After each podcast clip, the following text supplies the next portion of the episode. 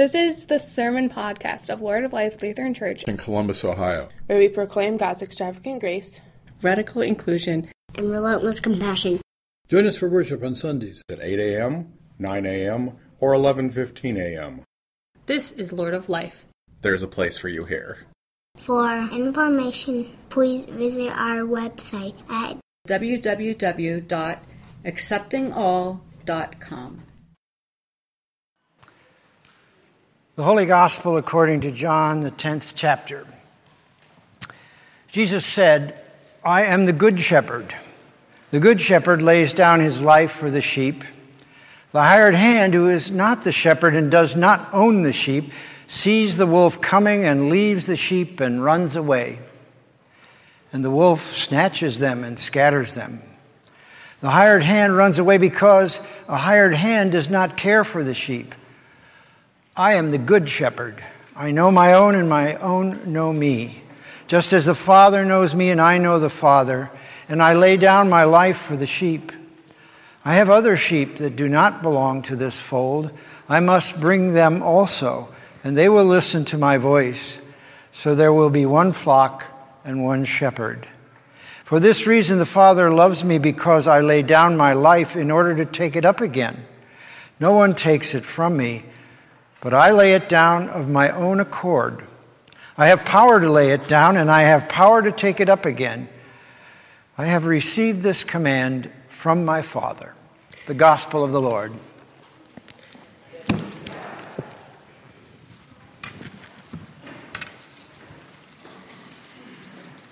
Hallelujah, Christ is risen.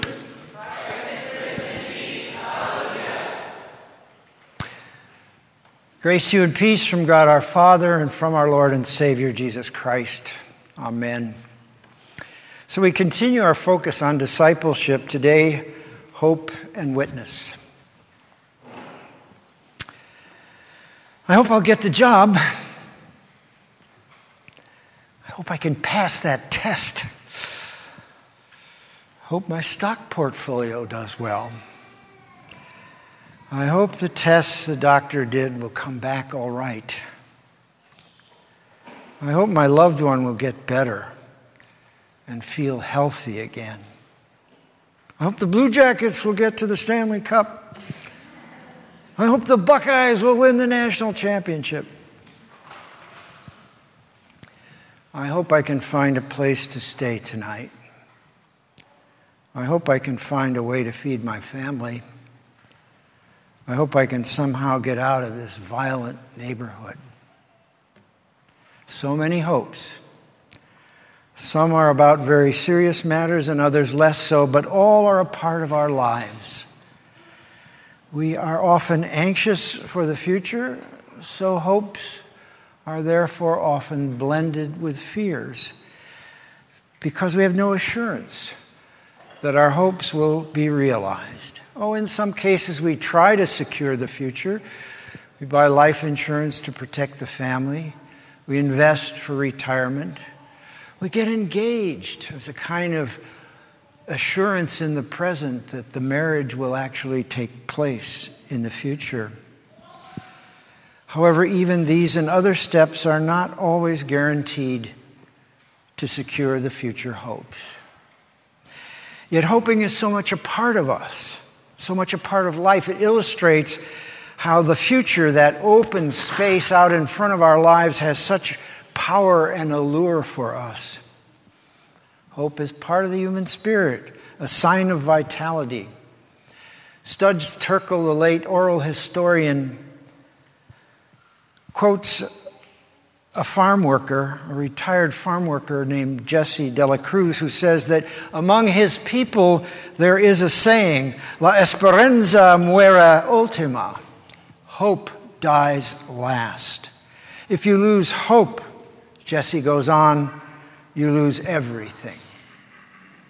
Well, the quote provides the title for Terkel's book, Hope Dies Last Keeping Faith in Difficult Times in which his interviews with a variety of people illustrate the doggedness of hope even in troubled times. And in our troubled times, refugees, for example, and their families endure incredible risk and privation in the dogged hope of a safe place to live and a place that will welcome them. The irrepressible hopes of the human spirit for the truly essential matters life, health, peace, justice, loving community, the full measure of shalom. These hopes arise out of the gap between what is and what ought to be. For human beings, unlike any other creature, can see beyond what is and envision what ought to be. We can see beyond a war torn world to imagine a world suffused with shalom. We can see beyond death and ask if there is still life or is death the end of hoping. From Advent onward, we have from time to time been reminded that Jesus came proclaiming the kingdom of God is at hand, and it is clear that he understood himself to be the one who was bringing in that dominion. He was the one who was revealing the future of God, not only for Israel, but for the entire world as God's reign of everlasting life and peace for all creation. In today's gospel, this promise of hope for God's future is spoken of in terms of Jesus as the Good Shepherd. Now, the image of the shepherd in the Bible is used as a reference for rulers, rulers both civil and religious. And the contrast then is between the Good Shepherd who does not abandon his people as their rulers had done. In him they can truly hope, for he lays down his life for them and not just for the people of Israel, but for all people. So Jesus says, I have other sheep that do not belong to this fold. I must bring them also, and they will listen to my voice. So there will be one flock and one shepherd. And here's yet another way that the Bible envisions the reign of God as a universal community of life and peace. One flock, one shepherd. Now, as I said, human beings can see beyond what is to envision what ought to be. They can see beyond death to hope in life beyond death. And throughout human history, people have harbored beliefs in life after death as an expression of that hope so integral to our humanity. Well, we are fascinated by tombs of the pharaohs when they are uncovered, to see all the things that are buried there that they will need in the afterlife. We know about ancestor worship and other beliefs in which the human spirit survives, even including reincarnation. But what sets our hope in the Good Shepherd apart from other hopes of human longing is that in Him the future of life and shalom is revealed in our history not just imagined or hoped for or speculated on. It's revealed in our history. As Jesus says today, I lay down my life in order to take it up. This is the resurrection we celebrate. This is not a hope blended with a fear that it might not come true. First Peter says it Blessed is the God of our Father, of our Lord Jesus Christ. By his great mercy, he has given us a new birth into a living hope through the resurrection of Jesus Christ from the dead. Furthermore, St. Paul tells us that that hope has been poured into our hearts through the Holy Spirit that has been given to us. God of our future hope is God with us in our present. So, discipleship is faith in that living hope, a hope grounded in the revelation of our future in the risen Christ and sustained by God with us in the Spirit. As disciples, we are part of the body of Christ now, here in history. And as the body of Christ in this world, it is now our task to make the future present for the hopes of the world, as Christ has made the future hope of the world present in his victory. So, discipleship is hope. In hope is discipleship in witness to the hope that is within us. And that witness begins with what we are as a faith community.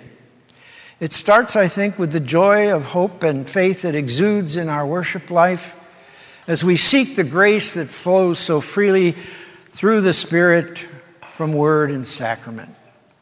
We do not always, as individuals, always feel excited about coming to church, about coming to worship. But we are here. We're here in both the highs and lows of our life feelings because we want to make clear by our presence the hope that is within us for the world to see, a hope that transcends the ups and downs. And we want to support our fellow believers in that witness. A lively hope is contagious, and it can be contagious in our surrounding community as we find new ways to reach out Hope in the promise of the gospel is then spread to others when the church witnesses by being present for those in need. Lord of Life's various ministries of outreach to those in need of greater food security is one example. Agencies supported by the Mission Endowment Fund and First Gifts for Jesus are an integral part of that outreach. Hands on service at Faith Mission and First English Habitat for Humanity, and the outreach activities of One Body. All of these are important as opportunities for engagement with people beyond our own context. And this kind of sharing of our resources and ourselves is also important for the future of discipleship because it provides an example that supports the teaching and formation of our children in the virtue of generosity and sharing, that fosters hope in the lives of the people they touch and that they will touch.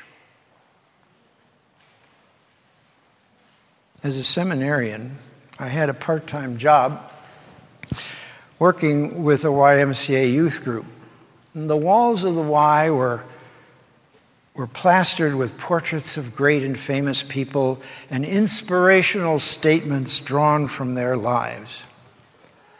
Well, as important as their examples are, it occurs to me that even more important are the examples of persons close to us that touch us so deeply. There are rich stories, I'm sure, here at Lord of Life stories of faith, hope, and love in the lives of members past and present and other Christian disciples that have touched our lives. For me, the story that comes to mind is the story of my great aunt and godmother, Ida Mott. She was a person of strong faith and a total lack of pretense. In her flat above the hardware store, where she lived for more than 50 years with Uncle Tom, she taught piano for generations in Elkhorn, Wisconsin. The children came in an endless stream, climbing the steep steps to her dining room studio, not because she was the only teacher in the area or even the, t- the cheapest. They came because she gave them more than piano lessons. She gave them love. She was completely free in her faith and full of fun. She shared herself and everything she had with her pupils, her neighbors, her church, and her family. While Aunt Ida was alive, the family was never out of touch with the ways of Jesus. Well, I could go on and on, but I know that you have or know stories of your own as well. Cherish those stories, and when possible, share them with your children and with each other. They are gifts of the Spirit that engender the courage of hope and lead us ever anew to that greatest of all stories within which we live and move and have our being even Jesus Christ. Amen.